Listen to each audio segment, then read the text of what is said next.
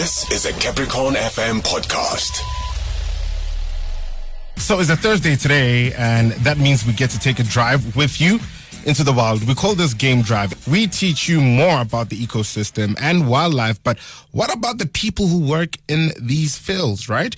Who are these people? What are their job descriptions? And let's say maybe you want to become one of them, right? What should you study? We're looking at opportunities in wildlife with media specialist at SANParks, Mr. Ike Phaahla. He joins us again on the line. Mr. Ike, how are you doing? Mr. Ike Phaahla. Hello. You got cut a little bit when you were introducing the segment. No, I want to. All right.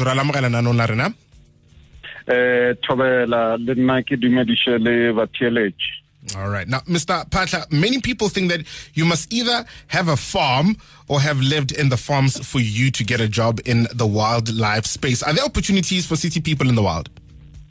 I'm a city slicker and I am working there, so there's no truth in that. Yeah. But what I can say is that we are born of nature, we are part of nature, and you don't have to be born on a farm to be involved in conservation or biodiversity, because it is what we do on a daily basis. If you don't like your car to be a dustbin, why would you throw out paper or outside of your window? Who's going to clean up that when it goes into the ground? You know, those are the kind of conscious things that we need to think about. And that is why I say that anybody can go and work in that industry. But it's also, it gives you an advantage if you have grown in the background. All right. Mr. Phaahla, let's go through some of these opportunities. Maybe you can give us like a top three of some of the opportunities in wildlife and also what they entail. I always say that every job is very important. Even the person who cleans the office is very key in that.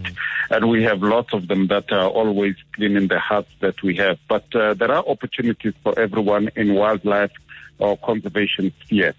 We have lab technologists who assist with the record keeping of DNA samples that are taken from any species, whether it is for research or it is also to store them in cases of animals like your elephants and your rhino. It helps us in a sense that if you find an animal that has been killed in the field, if that rhino horn is found in Hong Kong, it can be traced to an individual animal.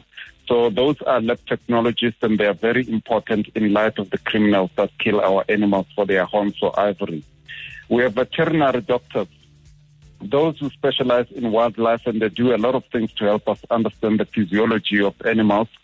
They help when there has been human involvement. For instance, if an animal is caught in a snare, they can remove that snare, treat the wound, and release the animal back into the wild.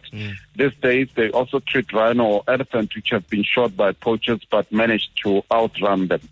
And the rangers are our heroes and our guides as well, because they look out for what is happening in the field where we can't go in the wild areas. They look after the fauna and flora. They keep their eyes on anything that might affect the entire ecosystem, like soil erosion, invasive plants, and they also do law enforcement in their way. All right. Those are some of the three ones that I can think of. Okay. Is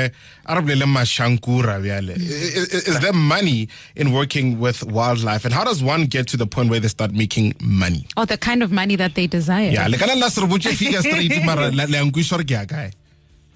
No. Money is not everything, but fulfillment is what should motivate us in conservation. The unfortunate thing is that we need money to live. And whether there is enough, it's a finite product.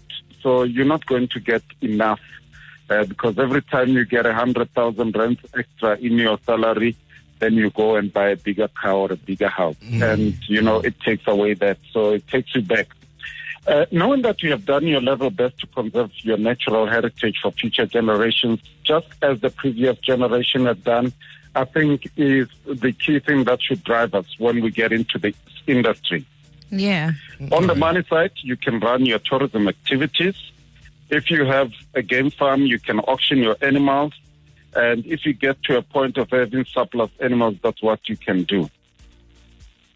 All right. And lastly, as we close off, Mr. Phaahla, are there any opportunities for entrepreneurship if I'm already in the field? Yes, it is one of the most untransformed industries, and there are lots and lots of opportunities for people. Just as I mentioned above, in cases where you want to make money, there are opportunities that you can explore. Some parks and the Department of Forestry, Fisheries and Environment are looking for black people with land so as to donate or borrow them some animals to help them in their endeavor to enter into this field, which is largely white controlled. I would advise those who have land and are interested to go into the website of the department and get more information on that. We do need people, we do need players in the industry. Mm. Even in the tourism aspect, people can get opportunities there. You just go to DFFE, their website, and you can get all the information that you get. All right, Mr. Ike Phaahla.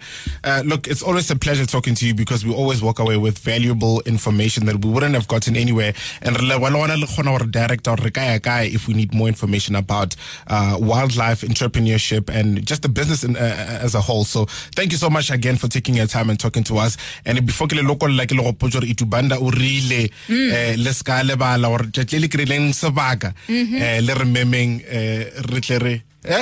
It's confirmed. Mr. Ike Phaahla, our producer, is telling us that it's confirmed. Oh, man, why do we love Glow so much? Oh, my goodness. No. We are in contact with Glow, and I did say to her that if once she's got the logistics ready, then we will host you in the park and we'll see you then.